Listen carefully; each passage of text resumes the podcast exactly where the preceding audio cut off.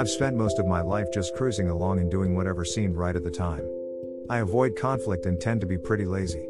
Like most Americans from my generation, I was brought up to believe in patriotism and self sacrifice, but that instruction came from a generation who didn't really believe in what it was preaching. The current state of American politics today displays that very clearly. You can't really put it on one specific political party, because one side actively works to unravel the fabric of what America was intended to be, and the other refuses to stand up for what those ideals were intended to accomplish. For nearly 40 years, I have sat on the sidelines, refusing to participate in the argument because it just didn't seem worth the effort. I've never been a very confrontational person, not because I'm afraid, but because I tend to not like wasting my time and effort on things I know won't change. It always seemed that there were better things to do with my time than try to convince someone that their viewpoint is wrong. When someone has come to inhabit an idea and choose to live their life in that house, you're almost never going to bring them out of it. That goes for any ideology you might think of. We tend to go all in on belief systems. As I get older, though, I'm starting to feel this need to put my thoughts out into the world. I look back on my life, and while I have done some pretty amazing things, I feel like my contribution to our country is sorely lacking. I spent more than a decade of my life in military service, and while I realize and accept that this is a positive contribution to our society, I've never felt it lived up to my potential as a human being. I suppose I could go out and volunteer for things, but I just can't bring myself to go that far, so maybe dipping my toe into the arena of advocacy for personal freedom is something I can do to make a real and meaningful contribution to society. I used to say that I am a libertarian, and that's mostly true, but like a lot of things in my life, I've come to realize that I don't want to put a label on myself.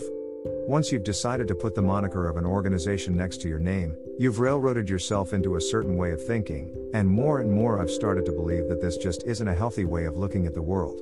It's much better to have principles that you accept as the truth, and form your opinions with those as the starting points. So, this forces me to think about what principles I believe in.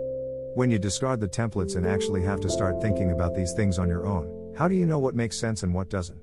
Despite what many people think, very little of it is intuition. Most of it will spring from logical thought.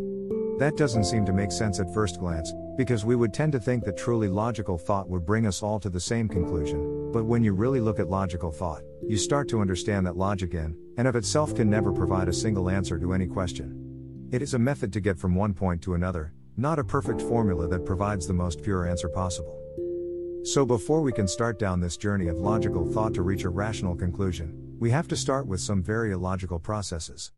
Logic will help you take the journey and find the destination, but only you can choose where the starting point is. For example, if you want to get to Los Angeles, there is a logical route to get there, but that route completely depends on where you start from. If you're in San Diego, then you take Interstate 5 North until you get there, and it's very simple. If you're in New York, though, then the route is much longer and far more complex. The destination is the same, but how you get there is completely different. So it is with life. So, what is the destination? I think most people would agree that it is a state in which we are filled with joy. Because we are individuals, what that means is different for each of us.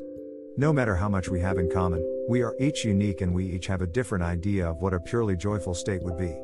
Joy is the destination of every human being, regardless of creed.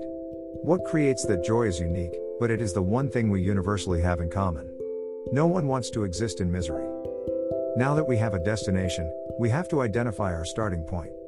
For me, it is the idea of personal sovereignty. If we are all unique, it doesn't make sense to me that we should be promoting ideas that encourage groupthink or force people to act or live in a certain way. Like most starting points, this is a personal belief, and while it does have some basis in logic, it requires that I make a decision based on what feels right to me. I can't ignore the fact that there are aspects of humanity that are heavily influenced by social constructs, but when I pare all of those things back and look at the core, I see a world of individuals. So now we have a starting point and an ending point. If we being with the idea that we are each individuals with our own ideas of what joy is, and the universal goal of all human beings is to attain that state of joy, then we must start applying logical thought on how to get the most people into that state of being. Many people think that by removing certain obstacles, we can usher in an age where joy is maximally distributed to the largest number of people. Others think that it is the overcoming of hardships that bring us joy. The truth is far more complex than that. I've spent a lot of my life thinking pretty hard to get to this point. My upbringing helped me arrive at the starting point, but upon reflection, I agree with the principles that our country was founded on. It is clear that we as people fail utterly in our attempts to embody those ideals, but I believe that they are pure.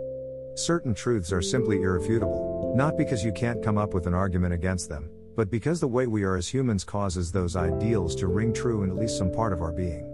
I can't believe that there isn't a single person in the world who doesn't at least partially agree with the idea that a person should be able to choose their own path. The title of this blog post is A Life Wasted. It may be more harsh than is warranted, but for a long time now I've felt like I'm just existing. A person needs to feel like they're doing something with their life, and maybe this is something I can do that will take me into the next phase. It is my hope that this will somehow turn into a place where meaningful discussion takes place and perhaps makes a difference in someone's life. At the far end of the journey, perhaps it will grow into something that makes a difference in the country, or even the world.